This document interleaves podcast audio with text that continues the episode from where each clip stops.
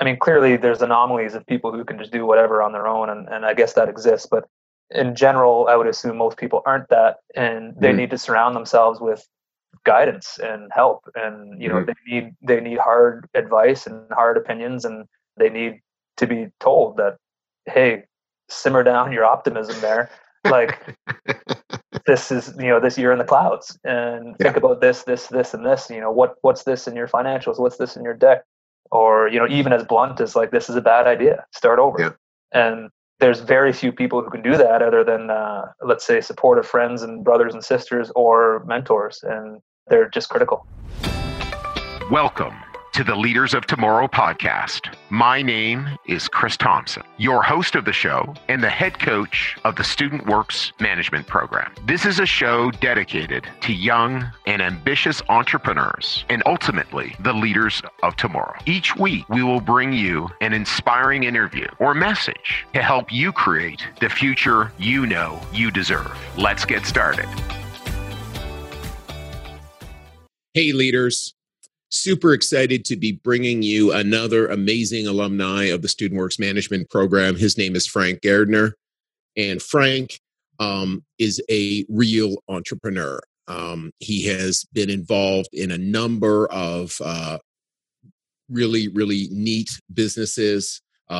He started a TriggerTech business, which created the world's best trigger technology for guns and crossbows. He was in a high-end boat business, and recently he is starting a new company, which is the only Canadian hand-built carbon fiber bike frame manufacturer made in Canada. So carbon fiber bike manufacturer made in Canada. And this conversation is like real. You know, we talk about, you know, challenges around partnerships, challenges around deals, the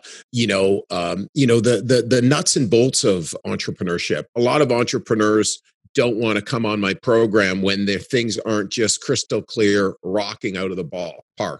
Okay. And I really appreciate Frank, you know, understanding again, and you can just tell he's just got this level of maturity, understanding, you know, it's just about input and strategy over the long haul. I'm going to be successful. He has been successful. And, it's just keeps on doing the hard work to create value for his customers, create value for his investors and his stakeholders. So, you know, what I'm up to is looking for amazing young entrepreneurs like Frank. So if you know of any amazing young entrepreneurs who want to get involved in an incredible program that is really going to grow them out of their comfort zone, teach them habits, mindsets, ways of thinking, skill sets that are going to empower them for the future, send them my way, studentworks.com. They can send me an email at chris@leaderspodcast.ca or go to leaderspodcast.ca/apply. Thanks so much. Have a fantastic day. Frank, welcome to the Leaders of Tomorrow. Thanks for having me, Chris. Great to see you again. Yeah, I know it's awesome to be seen and it's awesome to be doing this. And I know we got a chance to connect over the summer a couple times in sort of planning and preparing and getting reconnected to do this pod. It's really one of the best things I love about the podcast is I get to reconnect with my alumni, find out what they're doing, find out, you know, all the cool things they're creating. But let's jump to before you were in the program. Tell us, you know, who Frank was. Yeah, that's a good question. I got to go pretty far back for that one. I guess for context, I think I was the 2004, 2005 seasons there, if I remember correctly. Yeah. So prior to that, I mean, in high school, I was just like a lot of other young kids, just kind of getting along and not really knowing what's what. And I would say more so than my other friends, I was more confused, but I kept doing things. I didn't have a goal, really, to be honest with you, other than knowing that I wanted to do stuff. Yeah. I just didn't know what that stuff was. Mm-hmm. And so going into university, I was undeclared, always organizing people and organizing events and putting like together projects and everything. But again, it was pretty scattered. And that's when I started working with Student Works Painting, actually. I started as a painter.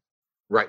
And it really helped me kind of bring things together, helped me organize myself a lot more so when I graduated from a painter to being an actual operator. Yeah.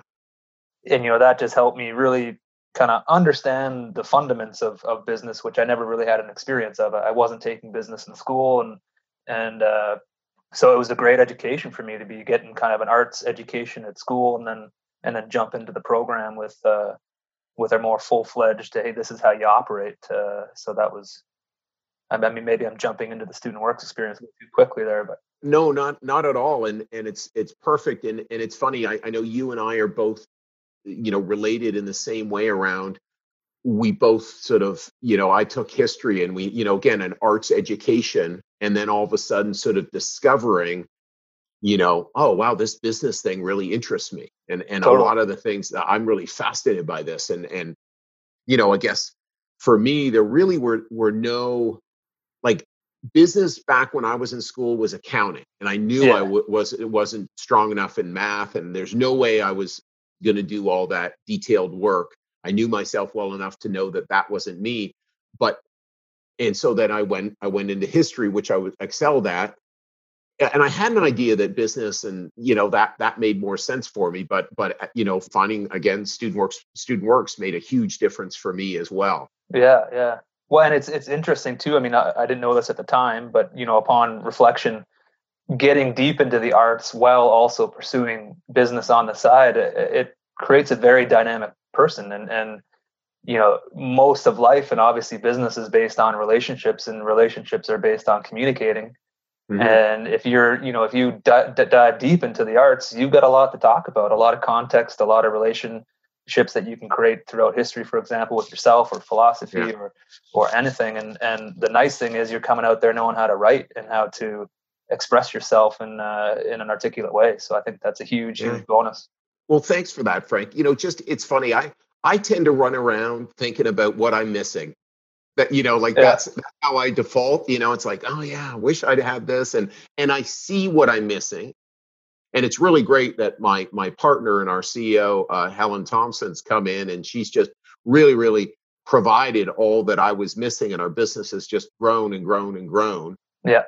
And you're right. And you're right, is that, that context that you get from history, that, you know, concepts that you're able to draw out. And my interest in things is really, really serves me as a coach, you know, and again, I have a vast knowledge of many, many things, you know, sort of my generalist knowledge, right? And that, I think an arts education helps that, with that, doesn't it? Totally. Yeah, it's critical. I mean, we're people and we're all connected, and we share a history with what came before us. So to neglect that, or to neglect the, you know, the deeper education there, I think is I would say in general less fulfilling. I would assume, but obviously everyone's doing what they're doing, and so I'm not. One thing I've been doing, Frank, is I've been doing this podcast tour. People have been inviting me on their podcasts, and one of the things that actually is coming up is just how we take a very conscious space of capitalism. You know, we really care about our staff, our operators, and their long-term success.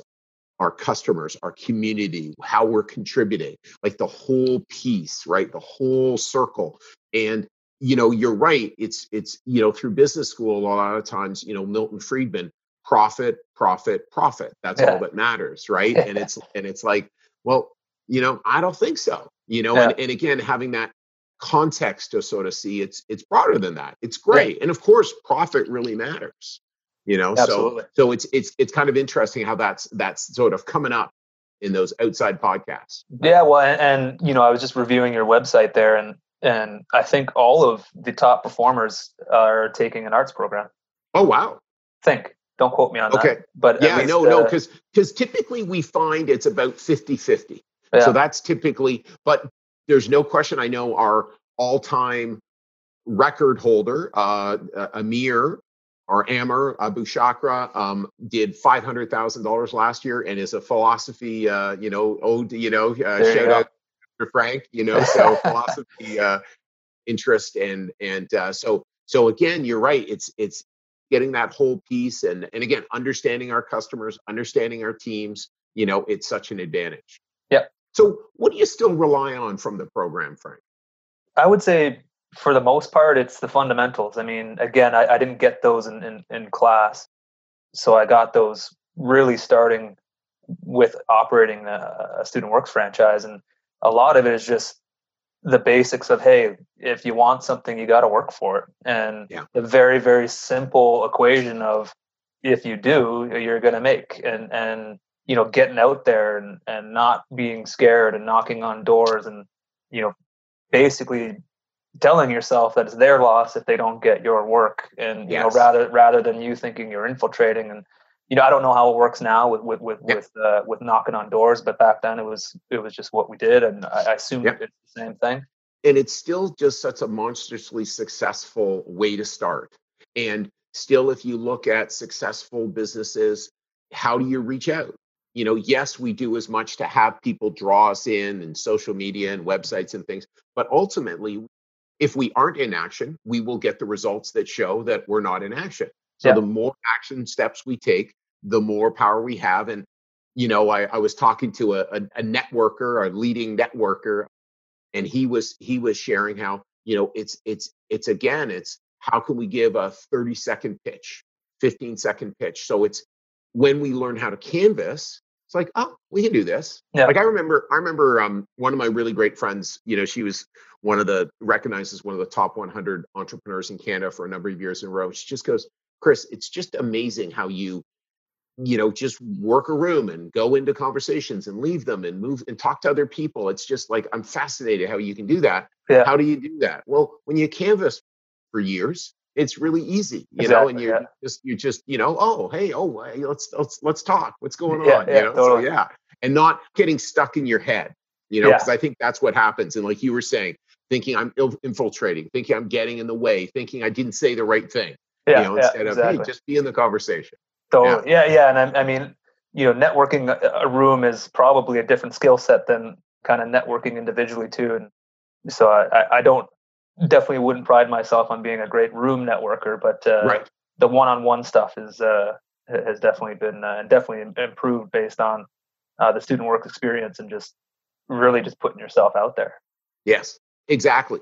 Yeah, and I think I told you on our last call, my first time getting out there, I was really eager. I think it was early March, coming home from university, and there's snow on the ground, and you know, just going around trying to sell painting jobs, and it was snowing, so it was a unique experience there, and you know, you're leaving your friends who are there and partying and having their weekend, and you're you know, you're going and you're sacrificing, and at first you don't really see the results of those. That time spent away from what you're kind of doing, but then all of a sudden, as it gets closer to summer, you realize that that you're rolling because of that early work. Yeah, and it's the skill development as well as the client attainment. Huge, you know, because it's both. So and fine tuning your pitch, right? I mean, you at first you kind of suck. We do. Yeah, and just to kind of pay attention to how the customer responds. How you respond, how are you more confident with what you're saying as well? I mean, sometimes a pitch will hit and your confidence will increase, and then the customers also sees that and you know, it ends up going better there. So just paying attention to what works and what doesn't, and kind of constantly improving and fine-tuning things. Yeah. And I think as well, I think people who do really well in the world also get lost in the work. I know earlier you were saying you're a cyclist and you're going to be, you know, you cycle a bunch. And so it's kind of, if you go and do work, it's like just getting lost in it. If you're really thinking about cycling, you know, it could be painful. You know, I was on the Peloton this morning, but just get lost in it. That's how we do best. And then of course there's getting lost in the work and then watching the work and how do we get better and just being a craftsperson, just totally trying to work on mastery. Yeah. And seeing the end. I mean, if it is painful and you're not in it, but you still want that end result of, you know, whatever, being stronger than your friend, you got to do it. And you got to say, okay, this is painful, but just for now, you know, this too shall pass type stuff. So, yeah. So you graduated from Western, and then you chose philosophy. So why did you go and do a master's in philosophy at Queen's? And what did you get out of it? Yeah, I guess at the tail end of my Student Works experience, I was kind of done it was just kind of at I learned in my mind what I wanted to learn, and I got what I wanted out of it. Mm-hmm. I was also I was a varsity track and field athlete then, so it just felt all a bit overwhelming to keep my training going and kind of keep the pace of the business going. And right. It kind of micro burned me out for that age, you know what I mean? Just right. kind of, and so I just stopped really thinking about business, and at the same time started taking some philosophy courses and just got swept away with the analytical side, which I think I always had, and it was just entertaining to exercise it. And that kind of swept me away in the academic world for a bit. And I took I guess they call it a victory lap, but just again, I was going through school really with no focus until the last couple of years. So I had to kind of get my grades up and get the right courses. Right. And then got accepted to Queen's for a Master's of Philosophy program, which was great. I mean, it was kind of a hope and a prayer just to get there. I mean, I was a bit of a, not the typical candidate, I guess. I mean, I kind of pulled it all together last minute. Right. And yeah, and then I got there, which was an interesting experience. And halfway through that, I realized that I didn't really want to be in academia at all. Like, it would just kind of right. started to annoy me, and it was like too much in my head and too much, you know, discussions about topics that didn't make anything. You know what I mean? Right. I just wasn't interested in creating papers anymore, you know, or, right. Or just the idea world wasn't. I mean, it was always interesting to me, but it just wasn't interesting to me as a profession. Right, right. So I ended up leaving the city, like Kingston or Queens, early, not the program, and just got a job in Toronto and finished up my thesis in Toronto just to kind of speed things up into my professional life there rather than stick with academia. Right, and that's actually a great thing. Meaning, ultimately, we don't always know what we want. And so it's like, oh, you went with the best possible information you had at the time. Let's go study philosophy at a great school of Queens, right? And then let's go do this. And then once you determined this isn't really my thing, you know, you made a good call to sort of say, well, I don't need to stay here to fully commit to this. I can get my master's complete. Yeah. And be working on, you know, now, obviously, if it was something where this is what you wanted, you would have never done that, no. right? You would have just stayed there. But there's something to, and leaving it with no regret, yeah. right? Like not, oh, I wasted 2.5 years or 1.5 years of my life or silly stuff like that, right? It's like, no. So what in your mind did you get out of that experience and that learning? That's a good question. I would say in large part, it changed, or maybe not change, but refine the way that I think about things. Mm-hmm. I always had an analytical mind, and this allowed me to have structure to it, right? Which was nice. And, you know, going through that, just an anecdotal story here, going through that, I mean, I would meet with a lot of older professionals, and, you know, that was the time, and perhaps it's still the case, where people would look down on the arts because they're like, oh, how's that going to make you money? Yeah. And that always annoyed me. You know, I mean, I was always frustrated by that. I was like, you know, how are you putting me in this box? Like, what do you know about type stuff? Right. I'm going to go do it anyway, so screw you. And I realized at the end of it that it was actually excellent, at least for me, from a business perspective, because, you know, philosophy fundamentally teaches you how to break things down and build things up again. Right. And that's, in my mind, what a lot of entrepreneurialism or intrapreneurialism, whatever the case may be, is. You have to see what the problem is, analyze it, break it down to its fundamental principles, and then build up a better solution and or a new solution. Yeah. And you kind of have to do that constantly. I mean, obviously that can be at the very outset of the company, but I mean, as you know, there's no shortage of challenges along the way to make sure that actually can happen or doesn't happen, and you have to change. I mean, it's a constant analysis and analytical process that you have to go through, and philosophy was great with that. I'm glad you shared that, and I think you're so right in business. I think one of the things that, you know, you hear a lot of is working in your business versus working on your business. Yeah. And really needing to make sure that, you know, again, when people start a business, they work on their business to get it started. Then all of a sudden clients come and relationships come and staff and customers and cash flow and banking and legals. And all of a sudden it's like, no one's working on the business. Yeah. So what are we doing to fundamentally improve our business every year? And certainly we spend an enormous amount of our time working on the business and just what are the next steps? How can we just be better next year? Not just as people, but as an organization. And so you're right, breaking that down and really looking at what's not working. You know, when anything flags, where it's always, oh, okay, hold on, something happened here. Now, what happened? Why? What can we do? And again, a lot of times people don't like to talk about it, I think, because they find it blameworthy. They want to blame someone. They want to blame the customer. They want to blame, oh, Maggie, she's responsible for this, or David, look at the that. Exactly. Instead of, no, what didn't work in the process? How do we set up a new structure? How do we improve? How do we improve? So you went to InMotive as a business development manager. So why don't you tell our leaders, what happened there and what did you learn and et cetera?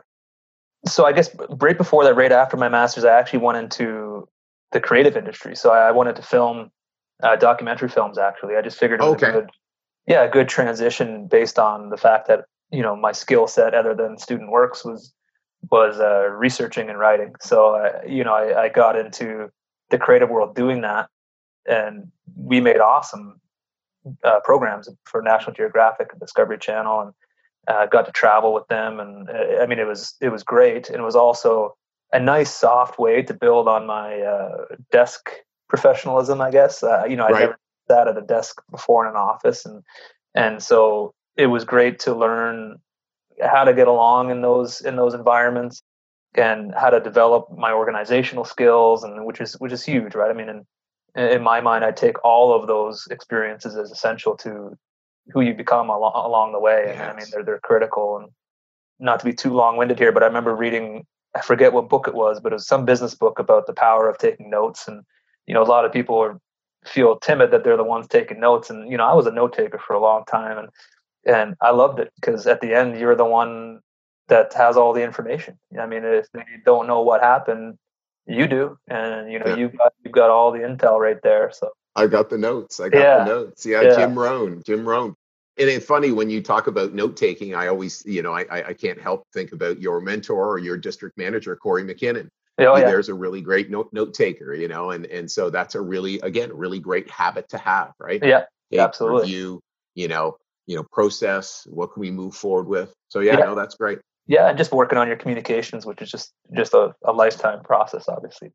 But I quickly grew in there. So I think I was there for 2.5 or 3 years and did the research and writing, went to production, went to post-production, and kind of did the full suite, really, of what it takes to make a documentary. And I didn't like how quickly I got to a point where I could understand the whole process, and two, what I was getting paid. And I didn't like the ceiling or how long it would take to get to a taller ceiling.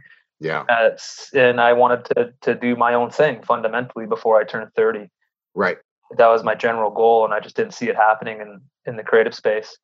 So I wanted to get back to business, and I didn't want to go back to school. So my, my thoughts there were to try to hunt down an early company that had some funding so they could pay me at least something.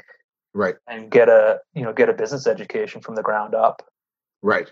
And it took quite some time to find that. Eventually did with InMotive, and found just a great company, great technology, an awesome leader. His name's Paul Botero from InMotive, who became my mentor, and we still meet on a regular and everything. And it was just fantastic. So he took me to everything, really. Just took me under his wing, taught me how to build a pitch deck, taught me how to do an elevator pitch. And, we were incubated at Mars at the time too. So he would bring me at all those meetings with the Mars advisors in Toronto there. And it was just an excellent, very, very fast curated learning curve, let's call it. Yeah. And that was just essential to me. And later in that stage, I mean, because it was a pre-revenue company, and really we were just kind of raising money and doing product development near the end, I transferred over to managing the technical team, mm-hmm. which again, at the time I wasn't too fond of, because we went from, an office in Mars to a Skunk Works machine shop in Etobicoke with the blinds drawn. And a weird lock on the front door, and you'd go in and there's a big lathe sitting there, and you could just smell all the machine oil and the scraps everywhere. And I don't know if you've worked with skunk works engineers before, but they're not exactly the cleanest people. And, so it's just, you know, to me, it felt like a bit of a downgrade to where I wanted to head. But the lessons that I got from product development and product life cycles and working with engineers, you know, there's about a team of 10 engineers at the time, I think, at that point. And, and, you know, I was kind of holding the pace and keeping the pace going. And it was really one of the more enjoyable aspects, actually, of my experience there. And ended up meeting my to-be co-founder for TriggerTech there as well. So he was the chief engineer of that company.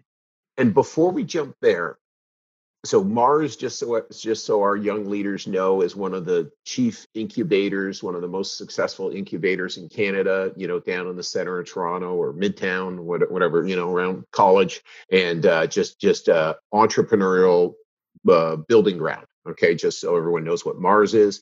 And talk about mentorship and how important mentorship is. So, Yeah, absolutely. I mean, I think it's absolutely critical. I mean, clearly there's anomalies of people who can just do whatever on their own, and I guess that exists. But in general, I would assume most people aren't that, and they need to surround themselves with guidance and help. And, you know, they need hard advice and hard opinions, and they need to be told that, hey, simmer down your optimism there. Like, this is, you know, this year in the clouds, and think about this, you know, what's this in your financials? What's this in your deck? Or, you know, even as blunt as like, this is a bad idea, start over. Yeah. And there's very few people who can do that other than, let's say, supportive friends and brothers and sisters or mentors. And they're just critical. Yeah, no, it's really great. Jim Collins, so, you know, our leaders read his books. He's one of the most important thought leaders, you know, in business in the world, and for the last couple decades. And his intention is to keep going. And he talks about who luck and just how important who luck is. You know, who we bump into, who then, you know, can help mentor, and, you know, and certainly I bumped into a lot of it, and have been very, very blessed in my life. So TriggerTech, why don't you talk about, you know, what happened there and making progress at TriggerTech? Yeah, so at InMotive, I met the engineer who invented the product that we ended up releasing. Mm-hmm. We basically, I guess at the time, were chatting about it during lunches and whatnot, and I took what was at the time, I believe, a rough patent, wasn't applied for yet. It was just being written up, and read everything about it, and did some market research, and started realizing, like, hey, there's something here. I think I was 29 at the time. So, you know, I was pretty eager to get my own business off the ground, or at least start one before I hit 30. That was, again, my general goal there. And I just, to be honest with you, I didn't, other than basic research and stuff, I didn't do much analysis other than just taking a jump, and I just went for it. So I left my spot within InMotive and you know, started TriggerTech up in my basement, really, and would do, you know, got the name down, got the logos down, got, you know, initial customers, just cold calling them and talking to them about what we had. And I guess I should say what it was. So we invented a new trigger system for crossbows and firearms, and it was very, very novel, still is. So, you know, we ended up getting a patent for it, but it essentially put a roller in between the two pieces of a trigger. So instead of sliding friction, it's rolling friction. So it was a huge improvement, had never been done before. And for some reason, there's two guys in Canada who brought it to market, oddly. But yeah, back to the beginning there. So yeah, so I was in my basement, and then after my partner was done work, I'd go and visit him, and we would do assembly in his basement. So we would do product testing and assembly. And in relatively short order, we got some good manufacturers from China to make the parts, and they would ship them over. And I think, you know, we got 100 units to start. You know, basically it seems like nothing at this point, but at the time it felt like everything. Right. and, you know, assembled them all, tested them all, shipped them to some blog, you know, some big influencers. And again, this is still all from my basement here. And funny enough, I still have a piece of furniture that I broke assembling triggers in my house. So it's right. That's just anyway, you have reminders of your projects along the way.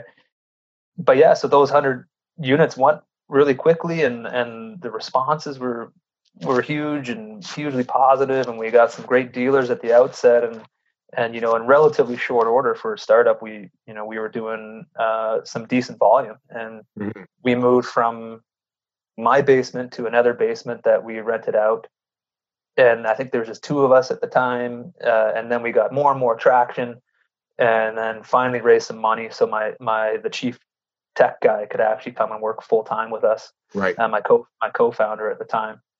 Yeah. And then at that point in time, we were able to grow even more. So we grew to the top floor of that same house, which I believe actually was like an old taxi dispatch house, and built our assembly stations. You know, we were learning all of this as we went. I mean, none of us. Right. But, you know, just start building your assembly stations, start tracking the efficiency of everything. You know, yeah, I got to build one more assembly thing. Then all of a sudden you got to hire one more person. And then, right. At that time we had the basement, the top floor, and then we rented out the garage that was next to us to build our own machine shop in there. We had, I think, 10 people all in must have been 1,500 square feet or something with one washroom. Right. So it was, it got pretty tight. So we ended up moving from there to out to Mississauga, and was about a 10,000 square foot facility there with proper machine shop that we could build out, loading docks, and shipping and receiving, a full assembly area, a boardroom, and it was a big upgrade. Right. So that was interesting. So it was really, really moving. And just so our leaders know, just in terms of the product. So basically, this was a trigger for bows and guns that made improved accuracy. Is that really what it was? Yeah, accuracy, feel, but yeah, largely accuracy. Mm-hmm. But a lot of it would be feel too. There's something in triggers that's called creep. So the people who are shooting seriously, they pull their trigger in a particular way. And I didn't know any of this when I started, by the way. I'm not a shooter, not a shooter myself. And the trigger actually moves before it goes off. Wow. So that creates a lot of problems for shooters, and people go in there and they kind of modify their own triggers, which is dangerous, and try to get that creep away. Whereas our product had zero creep, so what a huge advantage. Huge, yeah. So we call it zero creep triggers or frictionless triggers, but it was big, and they're still doing incredibly well. So okay, great. And so what happened, and in terms of sort of moving on from there? Yeah, so I grew the company basically from zero to knowing that it was going to do something, mm-hmm. which was a fantastic experience. And I still love doing that today. I mean, it's one of my skill sets. It's just to kind of get the idea off the ground and get the products going and create a good foundation for success in that way, I would say. Obviously, you never know. Stuff happens. For sure. But so I got it to that point. So by the time I left, I think we had about 15 employees. I'm not quite sure. It was a while ago now. So that was 2016. Yeah, and just had fantastic volumes. Again, we started getting excited when we were doing 50 to 100 units a week. When I left, I think we were doing 1,000 or 1,500 a week. Wow. Which is an interesting lesson on volume. When a lot of people get into volume businesses, it's like, you got to have it tight, right? You got to. No kidding. Like if you get one thing wrong and you got to do that 1,000 times over, it's hard to understand how long that can take. So a lot of all-nighters there. But anyways, getting off track there. So we basically, I would say I probably held on a little too tight, considering I thought it was my baby at the time, and was just driving. And I would say almost completely ignoring my partners and employees, and just fundamentally worried about growth of the company, which I did well. The company was growing. I just didn't at the time, was way too, have the blinders on. Okay. And so I think at that time, it was just time for me to leave. I did what I had to do for the company, and everyone agreed along with myself that it was just time for me to to move on at that point. Right. And there was a decent, financial situation to move on and move forward.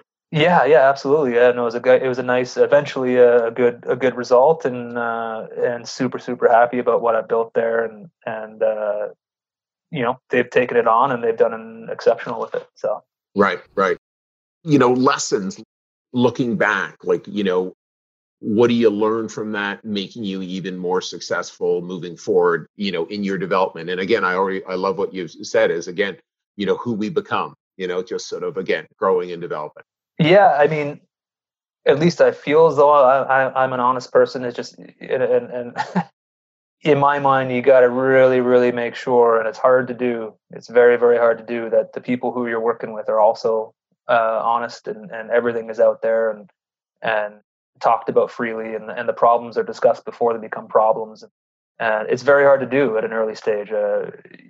There's so much to think about. And, even for me at that time with TriggerTech, I was running the whole business. It was just me. Everyone else was a technical person, right? So it's just, there's a lot on your plate, a lot of pressure, and it's very, very hard to, I guess this goes back to the importance of a mentor. And, you need somebody that helps you to pull you out of the weeds and yes. Make sure that you're actually looking at what matters, and a big portion of what matters is your health, and it's not just growing the business, because if you're growing the business at the detriment to yourself, then that doesn't really help anybody. It doesn't help the business, and it doesn't help you, and so good partners, good mentors, those are you should be surrounding yourself with people that care about that and pull you out and care, see your value and care that continues forward, basically, which is hard to do, very hard to do. I mean, no one has a crystal ball, and everyone at the outset of a new company venture. New venture. Thank you. Is what I call mostly toxically optimistic.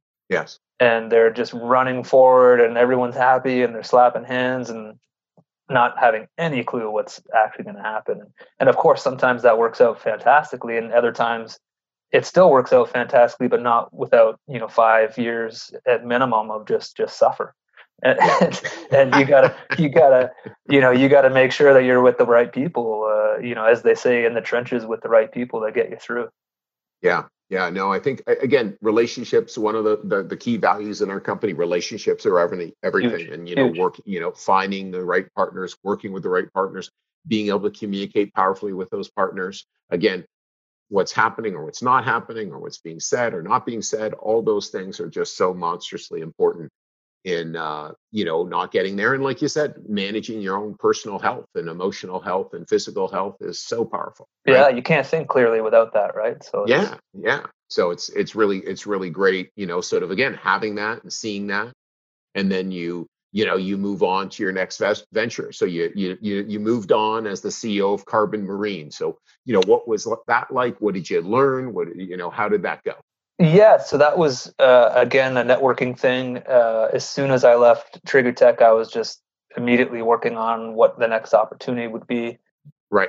I did kind of try a couple little things with a friend of mine, not too seriously in the interim, which kept me busy and my mind sharp. And then at the same time was just networking like mad, just, meeting with people as much as I can to see what the next opportunity could be, and ended up meeting the owner of Carbon Marine at the time, and he couldn't spend his time at it. He was at another job and on to other things, and it was basically shelved at the time. So they had I guess I should say what Carbon Marine was. So Carbon Marine is a advanced composite, meaning carbon fiber, luxury powerboat builder in Canada. Mm-hmm. So they were the first to develop a fully carbon fiber powerboat, right? Which is unique. I mean, a lot of carbon fibers and anything that's performance based, and why is it not in boats? So, I mean, that was the hole that it was filling. It was saying, okay, it's in sailboats, it's in bikes, it's in F1, it's in cars, it's in every single thing that needs to go fast with as little weight as possible, right? And so, why isn't it in boats? And that's what Carbon Marine was started for. And they had, at the time, a proof of concept product. Mm-hmm. But no business. So I came on board to develop the business, restructure the organization, get funding in, build a manufacturing process, and sell. Right. And so that was my main goal, which most all of those were achieved, I guess, throughout there. But it was a very unique experience. I went from a relatively high volume, obviously not automotive volumes, but for a startup, a high volume business at TriggerTech, where, you know, I'd sit down on my desk and be like, how do I sell 1,000 of these units today? Mm-hmm. To sitting down at my desk at Carbon Marine being like, man, if we sell one this year, this is going to be sweet. Right. Wow. So it was a big difference at that point. And at first I liked it just because I was still kind of getting over the pace of TriggerTech, but, you know, quite quickly I was like, okay, I could use a little more sales activity here, you know? Right. Right. And it's just one of those things, another lesson that you'll learn. You just can't do everything. And, you know, there's specific people for specific roles, and, you know, selling a $500,000 boat is a pretty challenging thing to take on. So it was interesting. I enjoyed it. You know, I got a lot of travel down into Florida and learning how a new industry works. And again, like TriggerTech, got my hands dirty. Like, I actually learned how to lay up the boats myself, and do the plumbing and the finishings and the high performance driving. And it was a full on experience on all levels. And again, like anything, partnership, right? I definitely took lessons from TriggerTech and applied them, and for the most part, what I did worked well. But you know, you just can't predict how your partners will react at different stages of the business, and so at that point, we all had a bit of a different perspective of where the business should go, and again, time for me to leave that one. So that was about after 3 years or so. Right. So, and then, you know, can we talk about your next venture? Or is that clear? What's next for you? Yeah, certainly. I guess everyone knows my experience now. So I had a lot of experience with offshore supply chain, and then selling consumer products, the sales channel and the pricing and the marketing with TriggerTech in the metal space. So I understand that quite well. And then jumped into advanced composites with Carbon Marine, and again, got really hands-on. We got trained by one of the world's experts from the UK. He was boots on the ground for over a month, and so very familiar with that. And my whole career, I've been relatively product agnostic. You know, like I said, I wasn't a shooter, but I loved the challenge of creating a new and novel product. Right. And with Carbon Marine, you know, I'm not a high-speed boater by any means. I would rather, you know, get a 9.9 tin boat and go fishing with a cooler beer or something, you know. Well, I guess you can't do that. That's illegal, but, you know. That's right. And, you know, so I've been product agnostic. So at the end of really getting two businesses off the ground, I was like, I can't do this again and not care about the product. And as you mentioned, I'm a pretty avid cyclist, and I thought, hey, like, what if I made bike frames? And kind of started looking into it, and I'm really geek out on materials. I love the different interactions with them, and you know, how they work together. What, you know, what happens if you attach this material with that? What does it feel like? What does it do? How does it last? Right. You know, so I'm not an engineer, but I've spent a lot of time with engineers, so I kind of geek out on those things. Right. And then I obviously know how it feels to ride a bike and what the different materials feel like, and the more I looked into it, I realized that there's actually, as far as I know, no Canadian advanced composite bike maker that actually makes their product here. Right. And I thought it was just a great opportunity to get into that, and which I was excited about and still am. And then COVID hit. Mm-hmm. And so they put a little bit of a pause on that. But the big plus side is bikes went crazy during COVID. Are enormous. Yeah. So big COVID bump for bikes. Huge. And like a lot of those are the mid to low end bikes, but at the same time, there's going to be a long tail of those people upgrading, and, you know, just a general interest growth there. And so as COVID started tailing off, I, you know, took my lessons from the last two businesses and, you know, structured a very thorough partnership agreement with my one partner that I have, you know, thought about all the potential pitfalls, and we talked about them all, and very open relationship. And that's with one of the owners of one of the more popular bike shops downtown for high-end custom bike frames called Blacksmith. And he's just a great guy, knows the industry like the back of his hand, a ton of connection. Right.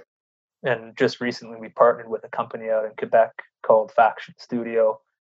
And they have experience with all the major guys, and they're just super pumped to work with some local people and help us out there and have a great branding agency in Toronto. So my whole goal really is to do everything I possibly can local, right. You know, feed local mouths, feed local families, and use local talent to build product. I mean, I think we have it all here, and I would just, you know, I love making things. I love making physical things. I'm not really a digital guy in that way.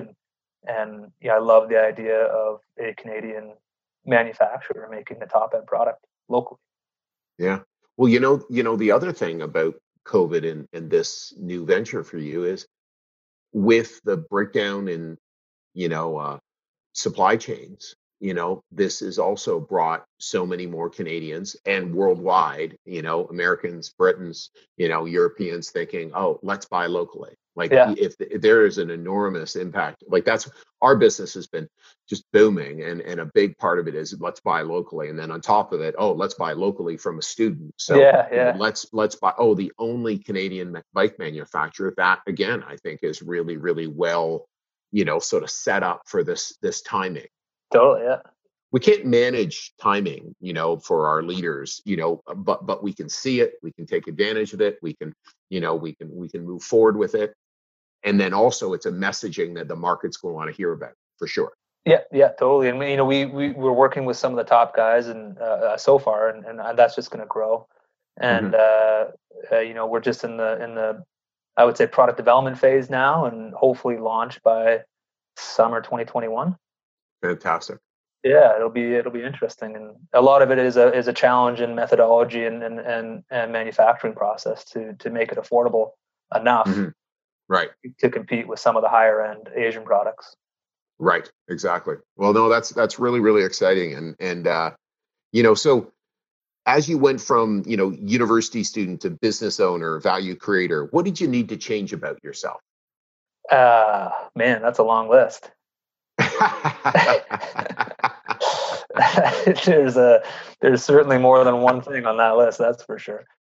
I would say the biggest thing for me wasn't even, you know, only hindsight could know. And I mean, it's really just throwing yourself into it and getting dragged along. And that sounds passive, but you know, like a lot of times you're just like, I don't know what this is. You know, like when I started TriggerTech, I didn't even know how to price anything. I didn't even know what right. a sales channel was. Like, I had no idea how to price for wholesale, how to price for retail, how, you know, yeah. Nothing. And I would consider that getting dragged along a little bit. Like obviously learning as I go, but like you're yeah. kind of, it's already going and you're sort of just keeping your head above water and it's nerve wracking. And I would say one of the bigger things is just experience does yeah. so much, and you can only get that one way, and that's yeah.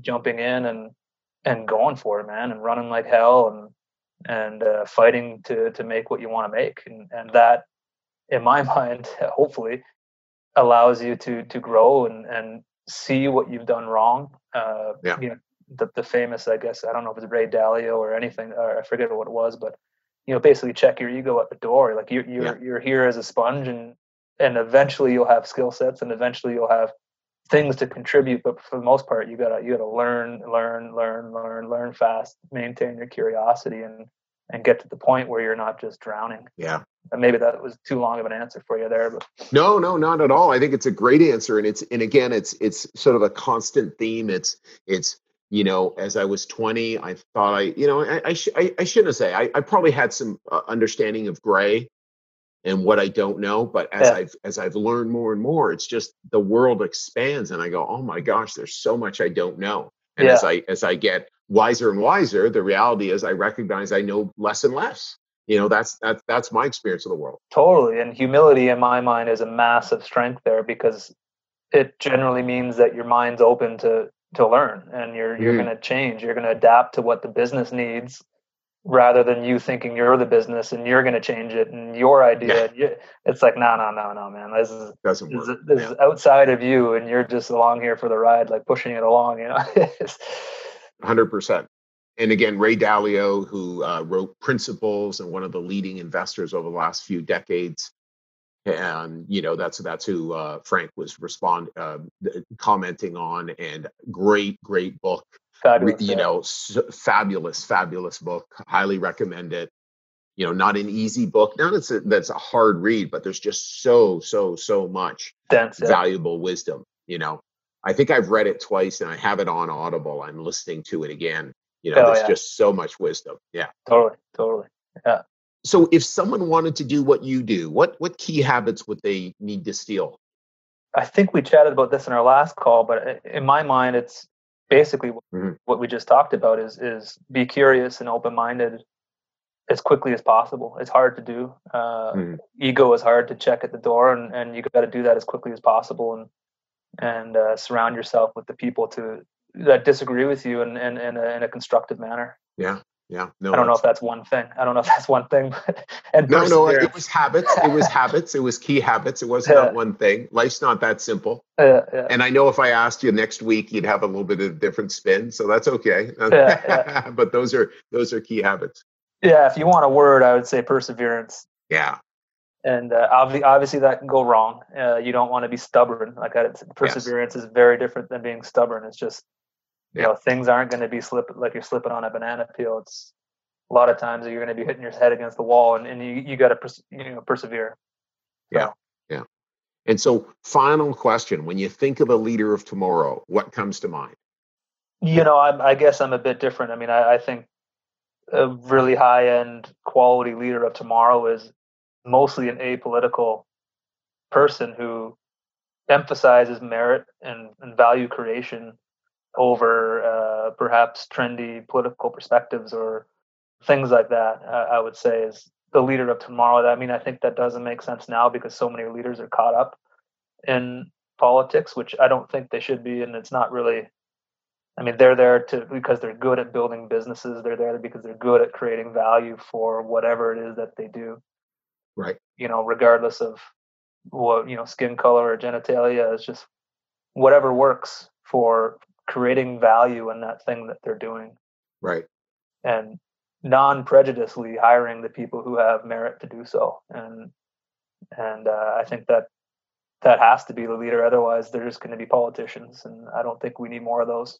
Yeah. Yeah. No, I think you're right. It's about value creation. You know, that's what we need of our leaders. And certainly we need to create the structures and education and support in our education system and our society to support all of us so that, again, leaders aren't all white males, you know, as, you know, certainly. And, you know, how do we find that support, you know, and ultimately each organization needs not just a leader, many leaders who really make an impact on that organization. And again, that's a broad base of all people.